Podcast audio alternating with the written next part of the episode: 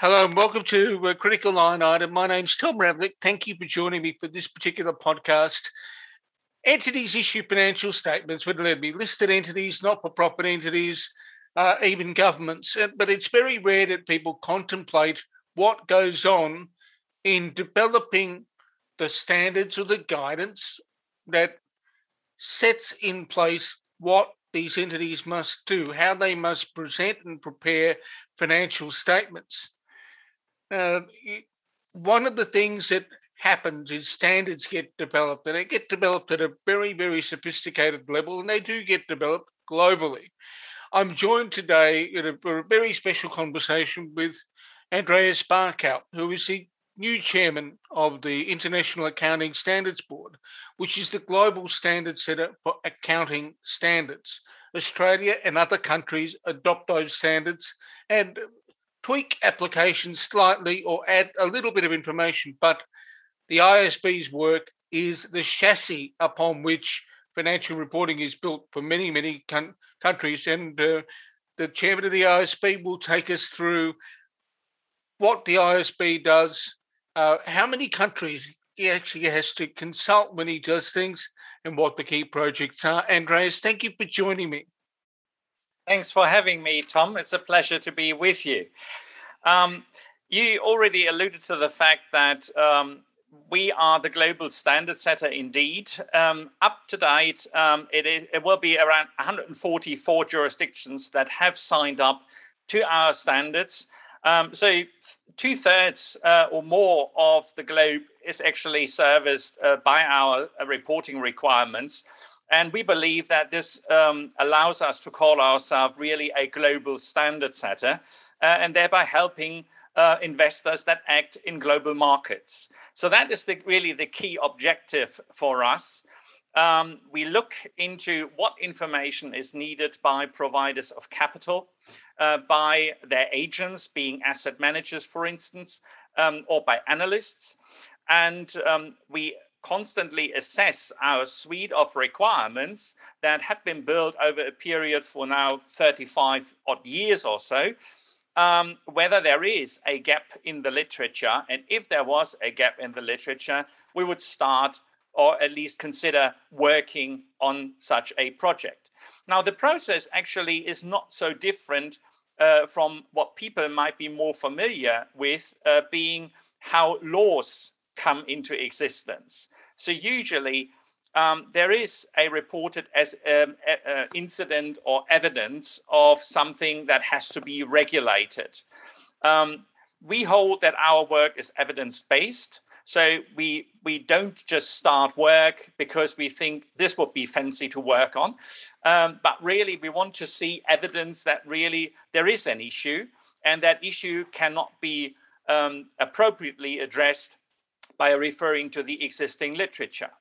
It then goes on a project plan, and um, we allocate staff to such a product project. The staff would do the basic research, would say what is the issue, what comes with the issue, uh, what areas in terms of financial reporting do we have to address? Is that a disclosure issue that can be addressed through narratives? Is this, this something that uh, involves valuation and measurement.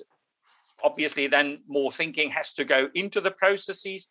We would look into cross-cutting issues like taxation or like impairment or other narratives that exist to then scope out a project plan uh, very much as you do um, as you embark on a bigger project or as i said um, as you craft a law.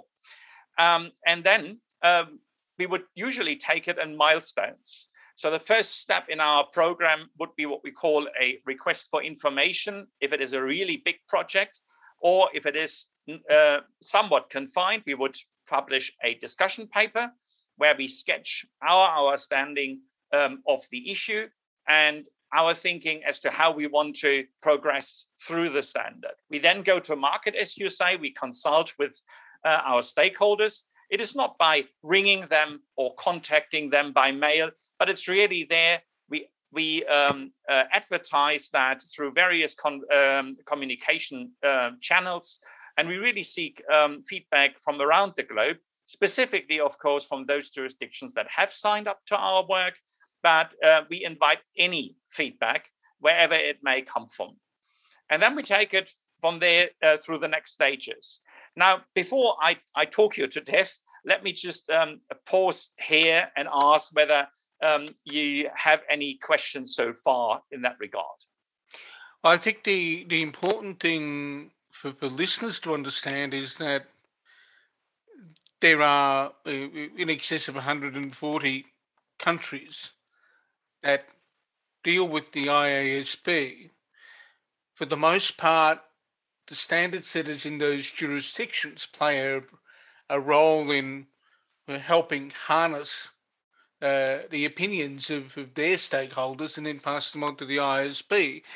How does that uh, how does that work um, in in in practice for you? Because there's there's quite a lot of material to process. Absolutely right. So um, I think the the information uh, channel or the communication channel that that we use is we work a lot with national standard setters. Um, so you mentioned the AASB in Australia to be one of that. Um, um, we go through those national standard setters to act as our eyes and ears on the ground. They know their constituency much better than we could probably ever be. So um, we inform them as to what we are seeking uh, opinions on and advice on, and they then take the product to their market and um, seek feedback. Often we would do that jointly. Uh, we call those outreach events. These could be done online or could be done physically once COVID is over uh, or, or, the pandemic um, um, at least contained to a degree that it would uh, facilitate and allow for having physical meetings. Um, and we then began get into a discussion um, with stakeholders. So it could be company representatives, it could be the audit profession, it could be regulators, it could be users of financial statements. Mm-hmm. So we really seek feedback from all channels. Um, so national standard setters will be one avenue to deal with that.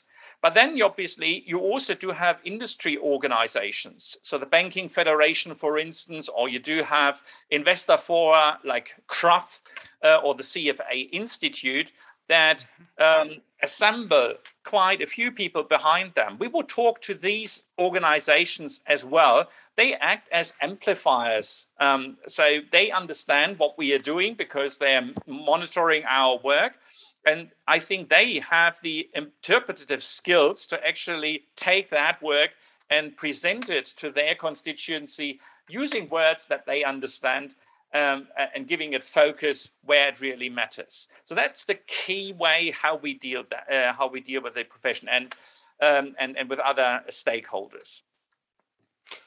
There's also uh, some interesting other other aspects of stakeholder management as well, aren't there? Because you're uh, you've been involved in the European scene a fair bit with with the uh, aspects of EFRAG and uh, in your own country in Germany, given your role in, in one of the major firms. Um, how important is understanding of various cultural backgrounds, whether it be you know the, the various European countries or uh, you know, things that go on in Australia and New Zealand, which are weird to the rest of the world, and um, you know, and, and, and in Asia, how critical is the understanding of culture? I think it is tremendously important, and you're obviously talking to my to one of my hobby horses, um, because I I would hold the view that. Um, financial reporting is often characterized as the language which business use in order to communicate with stakeholders, which is certainly true. But the language may not be the same all over the world, right? Even now we speak English, but there is Australian English, there's Canadian English, there's British English, there's US English, whatever it is. And then obviously you do have quite a, a number of jurisdictions for whom English is not the mother tongue at all. Um, but that's just the linguistic part of the equation. You alluded to culture, and I think very rightly so. So I think if we, uh, if I apply my um, academic hat to this, I would say that financial reporting, as we know it, probably follows a neoclassic economic model, right? A, a, a certain way how to do business, and that is um, um, in that is rooted um, a number of different concepts. For instance, the concept of time value of money and discounting.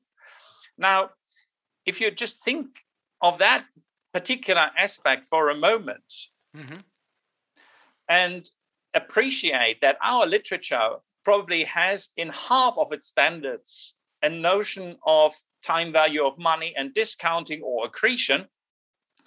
And then you get to a culture for which charging interest is a no go area.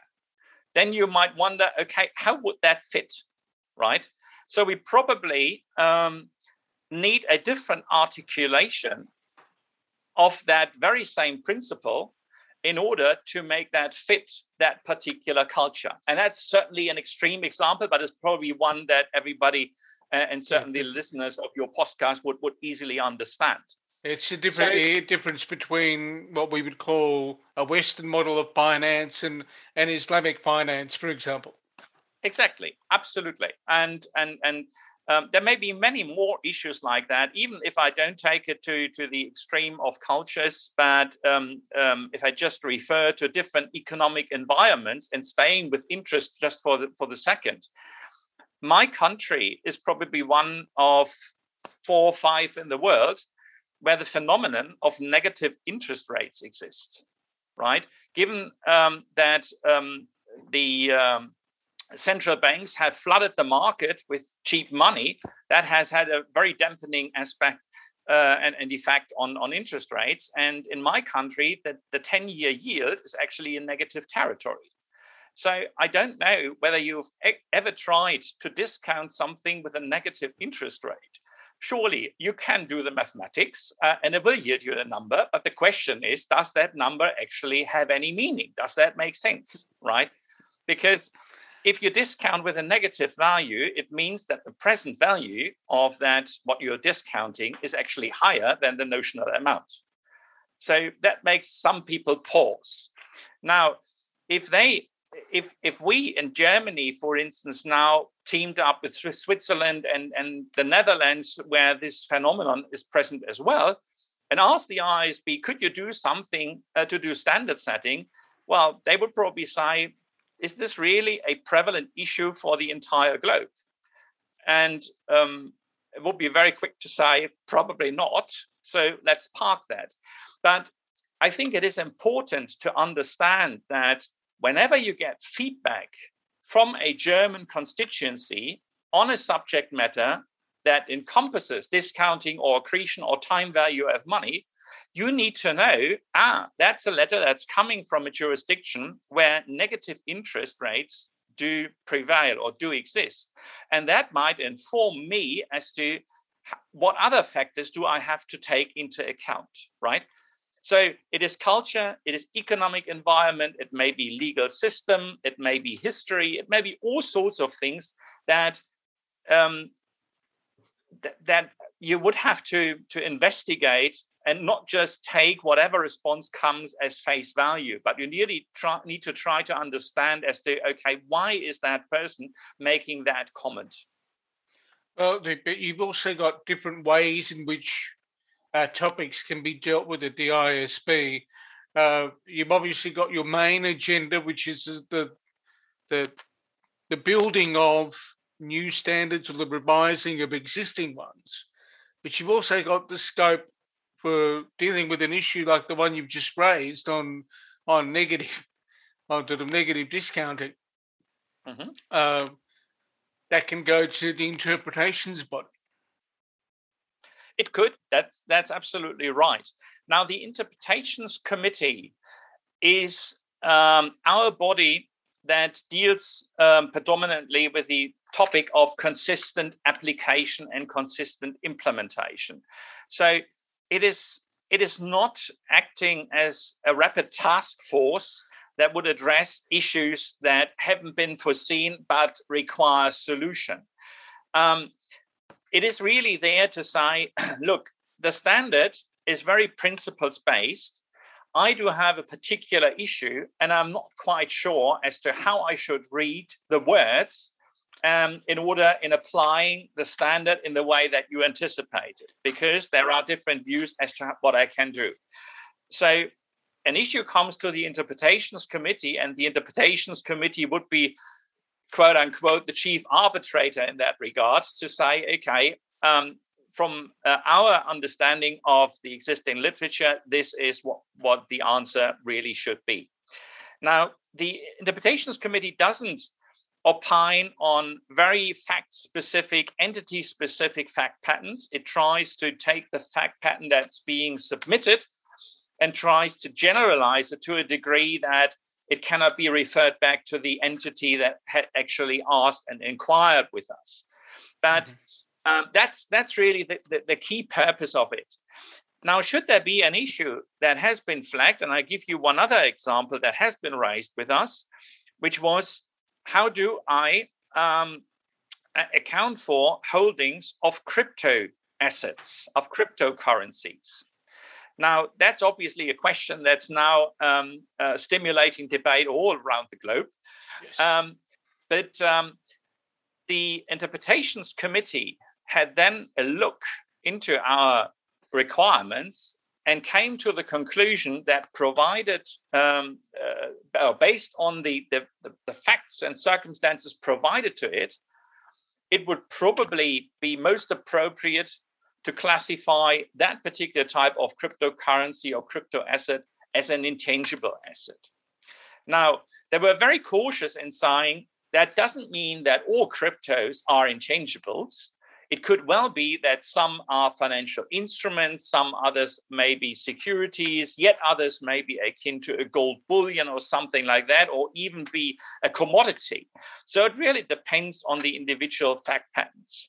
Now, what then the committee also said is this may be one to watch for our standard setting board because there seems to be a variety of different cryptocurrencies and we are all uh, only asked to look at that particular type of currency that was submitted to us.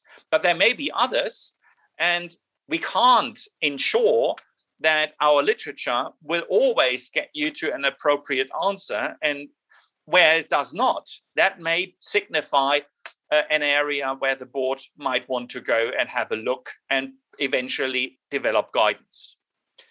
That segues into another important question that, that is worthwhile contemplating, Andreas, and that is how do you um, uh, see the standard setters as a general proposition, coping with technology because in regulation, certainly here in Australia, I've noticed over the years that there is a regulatory lag. Something new comes along, and there is a lag in regulation. Um, and all sorts of mischief can happen between something emerging and regu- and legislators dealing with it, and then regulators coming to terms with what they've got to do to enforce the law how how is that reality um, for someone sitting in the chair you're sitting in now? I think, Tom, it's a very, very good question, and I think our our situation uh, to begin with is probably not much different to uh, to regulators or policymakers because if something new arises that hadn't been foreseen when a particular piece of legislation or our accounting requirements have been drafted, um, you might first think, oh, there's a loophole, right? Uh, there's a gap in the literature. Now, uh, our literature actually does have a general principle as to what you then do. Um, it has a standard, which is IAS 8 on accounting policies, mm-hmm. uh, which um, comes with a so-called hierarchy. And the hierarchy would ask you to run your specific question uh, through a certain sequence of requirements. So the first go-to point would be the existing literature. Is there anything that talks to that particular phenomenon? Now, if it is new and right or has just arisen, there's a high likelihood that there is nothing. Okay. So next thing is, can you draw an analogy from the existing literature to the new phenomenon? Mm-hmm. And quite often you actually can. So it may well be that the specific issue has not been referenced in our literature, but similar phenomena have been referenced and you can analogize to them. So that would then give you a hook to say, okay, my issue is probably not specifically dealt with, but this comes reasonably close to X, which is regulated. So why don't I apply that particular accounting? If that is not feasible either, you fall back to our conceptual framework, which is so so to say the foundation to everything, yes. which is an amalgamation of very general principles and concepts. Now, here it probably starts to get very academic and theoretical, um, which is my most practitioners probably uh, shortcut that step a bit and go straight to the last avenue, which would then say, um, is there anything in the world that deals with that particular issue? Is there anything that any other organization, standard setter, legislator had developed in that regard? And if so, is that piece of legislation, regulation, standard, whatever it may be, mm-hmm. um, has this been built on the same principles as we would set standards? And if so, it would be deemed good enough to actually make use of that.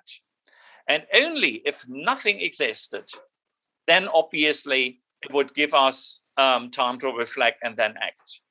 Now, I should point out, Tom, that, um, and I should probably have, have said this uh, when you asked me how our standards developed uh, in your standard setter, uh, standard setting world. Um, I will mention it here.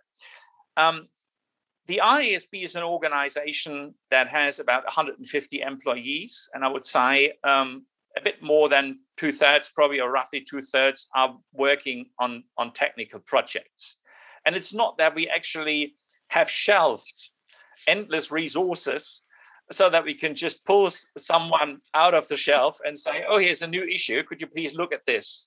So we do have an agenda, and our staff is heavily working on that, meaning that if an urgent issue arises, the board would have to make a judgment call is this so dramatic that we actually need to act on it um, now, which would mean that we probably defer some work on an existing standard setting pro, uh, uh, project to free up resources, reallocate, have them deal with this one uh, in order to provide a rapid response.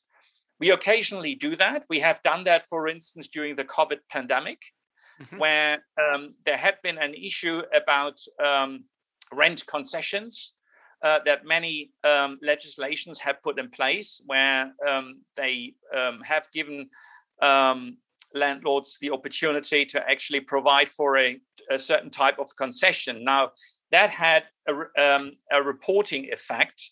And um, given that the leasing standard is still quite new, um, we, we thought that we might actually help companies facing that issue um, in shortcutting their um, decision making process as to how they account for that concession um, and in that regard helping them. So we usually there is a prescribed analysis what you have to do if there was a concession um, which involves quite a lot of work. And we have just said don't worry in these particular circumstances if you do have a concession we offer you to deal with that in this way without having to go, go through the entire um, uh, thought process.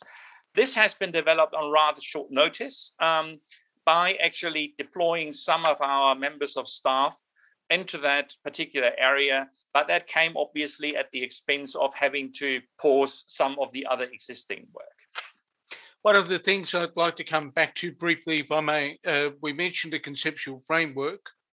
But before we mentioned the conceptual framework, we talked about cryptocurrency.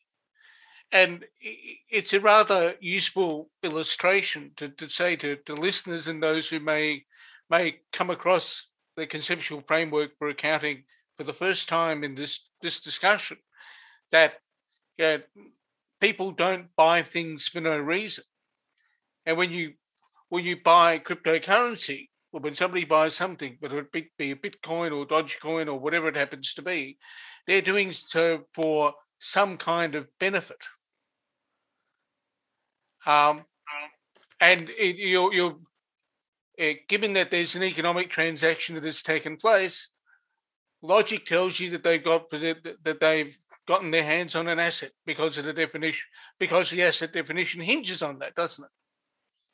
It does, um, but I would I would like to caveat your answer um, to a certain degree, because the thought process, as you rightly described it, is you first inquire as to the nature of that beast, and you probably come to the conclusion I've paid for something, so there is an exchange transaction, and I have received something.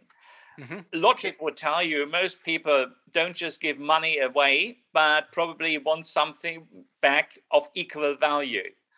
So that will tell you probably you have acquired something that has a benefit. So meets one of the characteristics of what we call an asset. But that in itself would not be sufficient to actually report it and bring it onto the face of the balance sheet. Why not? Because there is a qualification that says yes. you should not bring things onto the balance sheet that cannot be reliably measured on a continuous basis. Mm-hmm. So, and this is where probably your differentiation between Bitcoin and Dogecoin might be interesting. So, Bitcoin, obviously, you could hold the argument has um, a readily available market number, right? Yeah. There is a market for Bitcoin. Um, so this does not act uh, very much different to a, a stock or a security that is listed on an exchange. But there may be others for which no market exists. And then it becomes a bit dodgy indeed as to what is the true value. I realize you've spent 10 bucks on this, but you, how could you really believe that others would equally pay 10 bucks? So it may be of worth for 10 bucks to you, but whether this is a generally accepted number for everyone, we do not know. It may be just you've invested something that you like, but um, it's it's probably more piece of art than than anything else that has credible value, right? So um, that that will be a good an- analogy in saying, okay, the the conceptual framework would tell you, does that have a potential that could provide you future benefits? Does it go back to a transaction that you've done in the past? So that would tick the boxes probably. Yeah, this is an asset as per our framework. So probably one something that should go uh, into the books of the company. But then you have to do additional um, checks and say, is this reliably measurable? Can I come up with a with a with a certain amount or not? And if I cannot establish, the answer would not be, oh, then forget about it and just shield it from everyone. It only means don't put it on the balance sheet, but tell me in the notes, provide transparency, tell me what you've acquired, tell me what it is, tell me what you think the number should be, but also elaborate as to is there a certain range? And this range would then be an indication of why you decided not to put it on the balance sheet. This is in very rough terms, probably the, the thought process that I would run through it. Now, the board has got an agenda. We've spoken a bit about the process of standard setting and then some of the controversies that, that come about when new things emerge. What are the key items that you have on your, on the board's agenda at the moment? Um, the key items are those that stem from um, our last agenda consultation. So let me let me probably provide that background. Every five years, the board goes to market and asks stakeholders in general what, according um, to your views and from your perspective, you think the board should spend resources on and deal with for the next five years. We are currently towards the end of our second agenda item, uh, agenda consultation, and we have launched a new agenda consultation this spring, which runs uh, until the end of this month. And that will inform us as to how we set our work program for 2022 to 2026. So currently, we do have an ongoing um, work program where some of the areas um, um, would encompass things like goodwill and impairment, a very heated debate um, about shall we bring back amortization, yes or no? Um, is there a better way to inform um, readers of financial statements about um, the success or non success of a business combination? Um, can we do something in order to strengthen the impairment test? Can we do something about um, providing disclosures and more information? That's a very big project that we still have to finalize. Another one um, that we have on our plate is called primary financial statements. It um, is about um, predominantly the income statement and try to provide more structure to the income statement uh, and rigor so that companies cannot just claim uh, what they believe operating profit um, uh, is on a general basis, but it would be on us to actually say we will include a new subtotal and that will become the number to which entities should really defer. So that's something that we have heard loud and clear from the market that many companies are providing funny numbers, which they then also adjust, amend, um, add back, take out, whatever. And there's virtually no comparability. And our um, standard would actually directly tie to this and talk to it and provide more rigor as to what the format of the income statement should be and what you may duly label operating profit or profit from investing activities and things like that. That's an interesting that's an interesting project in its own right because when you look at bank financial statements, and I know you're a you're a keen financial instruments person yourself. Um, so perhaps that's uh, but perhaps that's sort of maligning you. But you're a you're, you're a keen financial instruments person. It the banks certainly here in Australia and, and probably around the world provide in the back of their financial statements in the notes any number of layers. The only thing I don't think they do uh, down here is provide us with a number for you know profit before expenses. They do everything else. yeah. Well, um, probably from from where I sit, um, I I understand absolutely what you mean. Um, probably why I haven't seen that so much in the European context, uh, maybe informed by the fact that the European um, accounting directive and its offsprings, the banking banks account directive and the assurance account directive, actually have uh, prescribed formats of uh, bank um, um, financial statements. So you do have templates, and what we have um, seen when IFRSs um, started um, to kick off in Europe in 2005 or 2007, respectively, that many companies have actually retained their templates wherever that made sense. So um, we probably we, we we I wouldn't say that everything is perfect, picture perfect, certainly not, but there is probably not that vast variety um, of different um, layouts and different formats, and I speak to that, and you you speak to that, um, that we are seeing in other parts of the world. But I mean, I completely agree with you. Um, if you are an investor that sits in um, uh, Australia, you certainly want to uh, compare uh, your bank's financial statements with those of European counterparts um, and uh, with those that exist, say, in other parts of the world. And it doesn't help you at all um, if you can't really compare a single line item in uh, in the financial statements. And this is really where we hope that we would provide more rigor. It's a, it, and presentation is a key is a key element because that is what people look at. I mean, even journalists who report on results probably don't understand very well how the how the numbers uh, the sausage machine that goes into developing the standards that uh, ultimately result in how a company how an entity reports um, I, I completely agree and i think um, working on the presentation is is a very important, very fundamental thing. Now, I I should probably be fair and say we still need to recognize that an income statement is an aggregated way of informing readers about the performance of an entire year, right?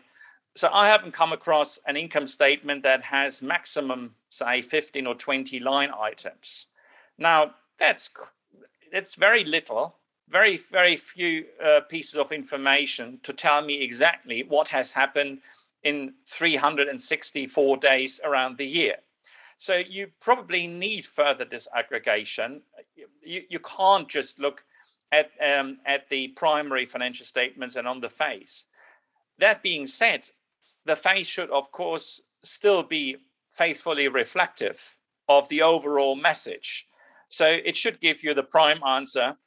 Have you have you actually made a profit or loss? And have you made a profit or loss from operations or through other things? That is the key message that you probably should be getting out of um, um, the face of the income statement, together with a breakdown of okay, where have been your uh, your major areas of expense to then allude to the notes to the financial statements, which provide further breakdown.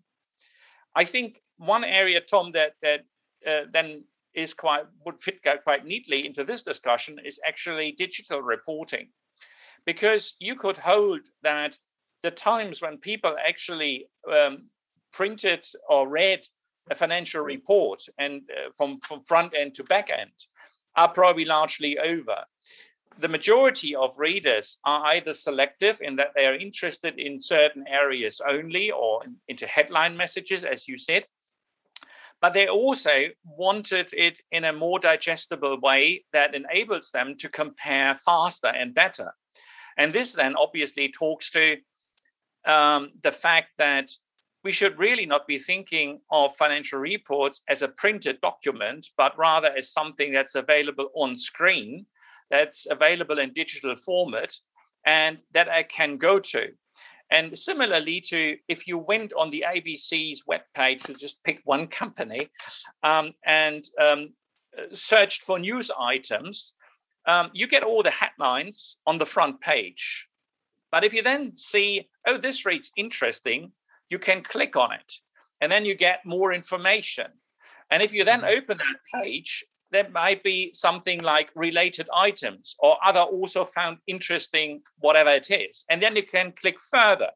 So if you think about financial reporting in that way, say you get the headline figure, which is called, say, operating profit, and you now want to dig deeper as to, okay, what is that figure comprised of?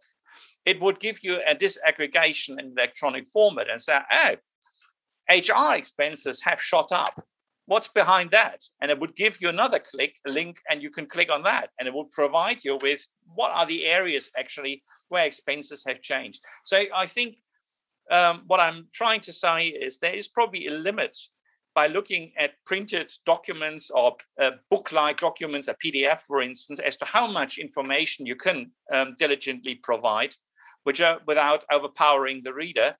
Um, and you have to ask yourself as to is this not really better done in an electronic way because it provides for easier uh, disaggregation of information.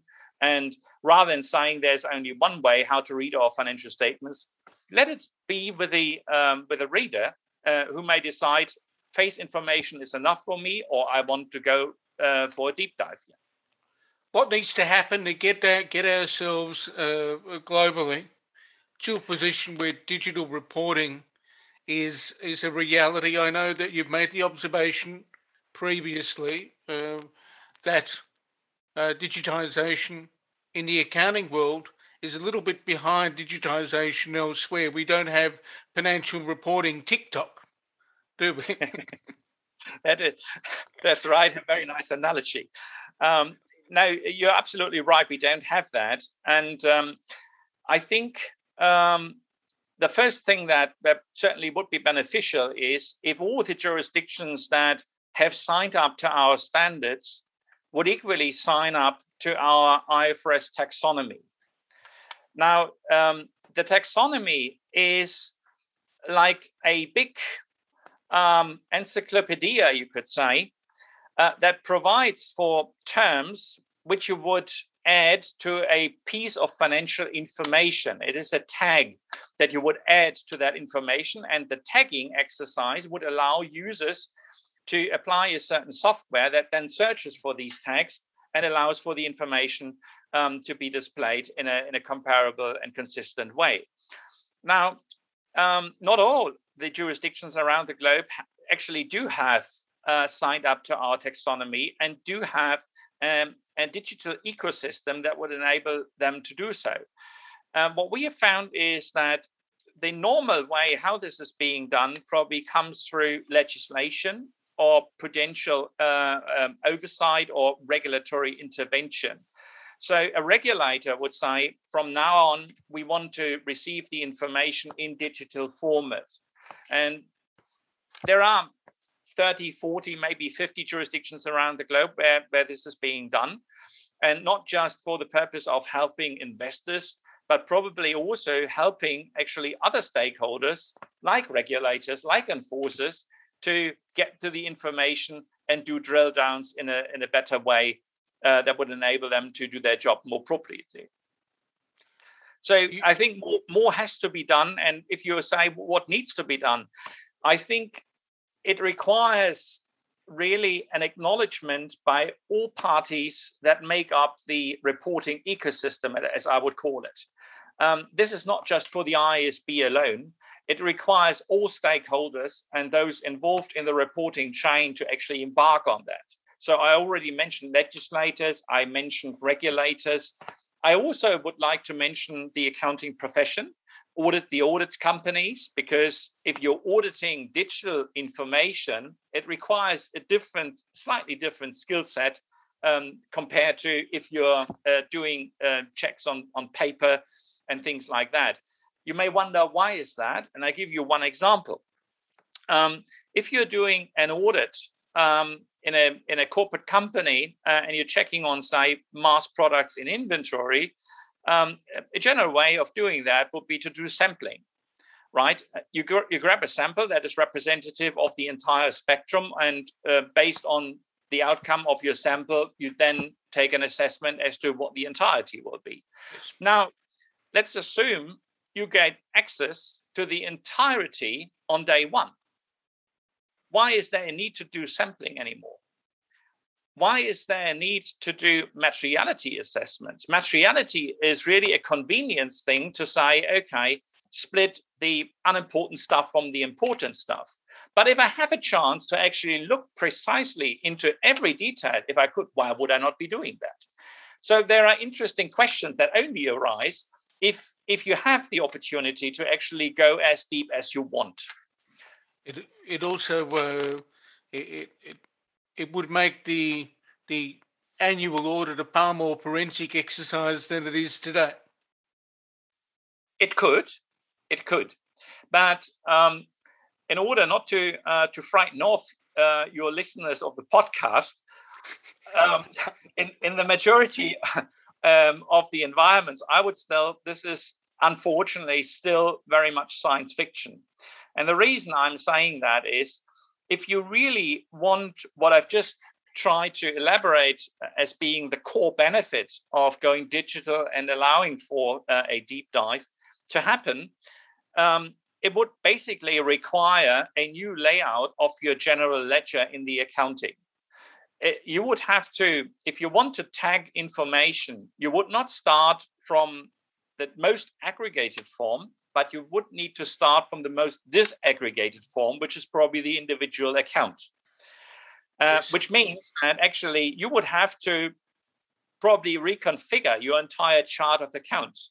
And I'm not aware of any organization whatsoever around the globe that has a keen interest in doing that, right? Which is why most companies um, and most uh, jurisdictions have opted for a higher level of aggregation and don't go down to the general ledger to the individual accounts. But there is a compromise to be struck here. Uh, the more, the higher up you go towards aggregation, uh, the less you can actually disaggregate if you're using the, the digital channel, right? So it mm-hmm. is a cost benefit exercise. And uh, I, you've been very gracious with your time today. And I, but, I, but I'd like to just touch on one more thing before we close. Uh, we talk a lot about uh, in, the standard setting the ecosystem, if you like, the, the, the role of preparers and the role of users of accounts. There's another cohort that's equally important. They're, they're relevant in the digitization space, as well as uh, analyzing practice.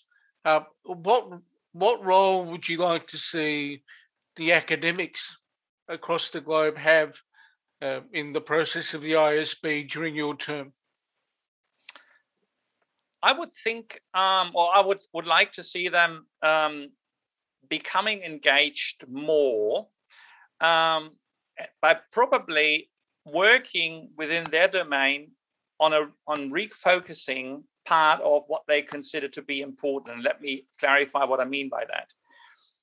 Traditionally, in the last century, much of the work um, was around normative accounting.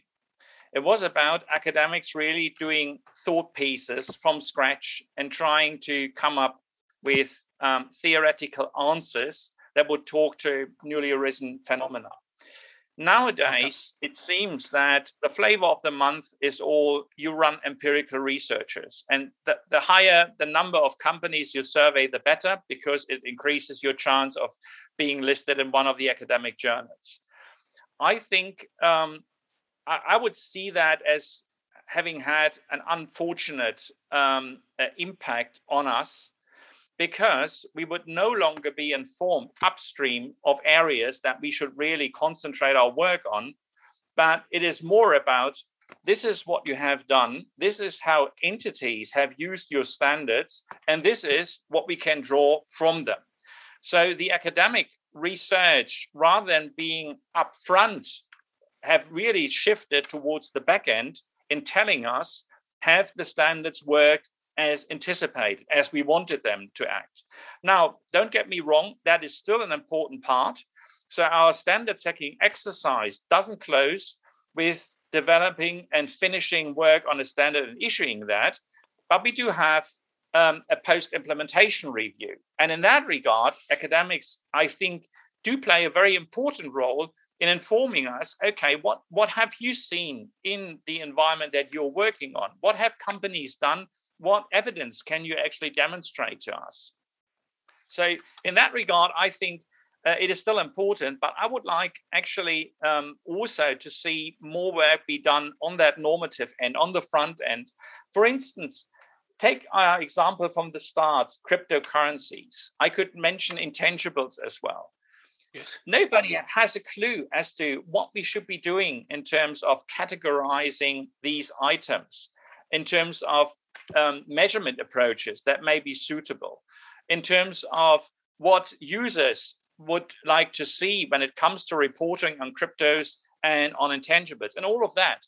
We all have to gather the information by ourselves in asking different stakeholders, which we will do anyway. But it would tremendously be helpful if you really had a thoughtful paper that would talk to these issues and said, actually, I've sat back and have done some research in that area. I've already browsed the existing literature. There seems to be a gap in here, and this is why it is important. And this is where it may have an impact, because that would actually then probably give us a good steer as to, all right, how should we structure a project? Should we be embarking on it? Does this require uh, the tertiary sector, that is the university sector, uh, to, to readjust its um, incentive systems, if I can put it that way. Yep. To enable you to get back to what, what if I can call this, the, that um, forward thinking thought leadership that we saw.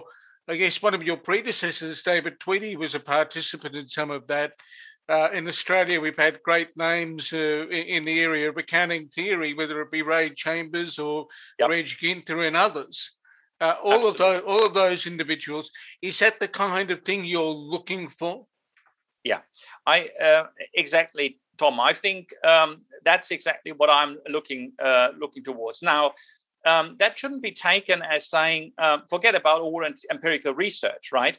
I don't want this to be become a pendulum that has swung one way and now we are going all the way back. Yeah, yeah. But I think we just need to be um, appreciative that both ends have a, have an important role to play, right? And empirical stuff really only helps me to a certain degree in informing me what is important, how do I structure my work, um, uh, what new ideas should I actually pursue? It usually is about, okay, something that has happened in the past. I have run a huge sample across industries or jurisdictions or time wise across years, and it will inform me about a certain effect that was under investigation. That's all good. It's good to know, but it doesn't really provide me an answer, okay, what's next? And to the what's next, what, what, what lessons do I take out of that? And provide suggestions as to how uh, a standard setter might address the issues that they have surfaced um, could be dealt with. That's really where I see normative thinking come in. So it is really going hand in hand. It's not one or the other. But you would like to see more, more, a little bit more normative uh, sort of thought leadership um, in the in the mix. Andreas, where do people go to find more information about the IASB uh, and the work of the IFRS Foundation if, they, if they're interested? Um, the the easiest way to find information about us um, is to go on our website, which um, um is very not very innovative uh, by by means of the uh, the URL. It's ifrs.org. Very simple. ifrs.org. You go there and you have everything in one place. Now we've just upgraded our website to enable um, um, individual stakeholders to tailor the websites according to their needs.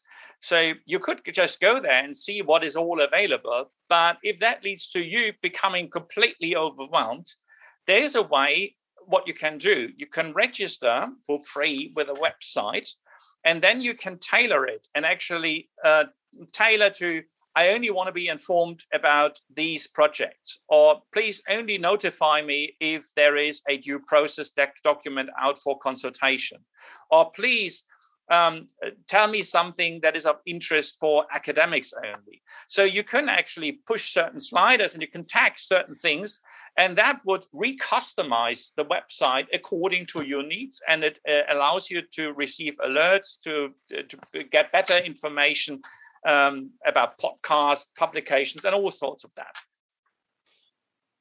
Andreas, uh, thank you so much for, for, for, giving so freely and generously of your time for, for this particular podcast. I really do appreciate the, the, the effort you've put in. My pleasure, Tom. Um, thanks for having me, uh, and all the best uh, for you and your readers. Uh, stay safe, and um, was glad to be able to speaking to you. Thank you. Thank you so much for joining me, and hopefully we can do so again. With pleasure.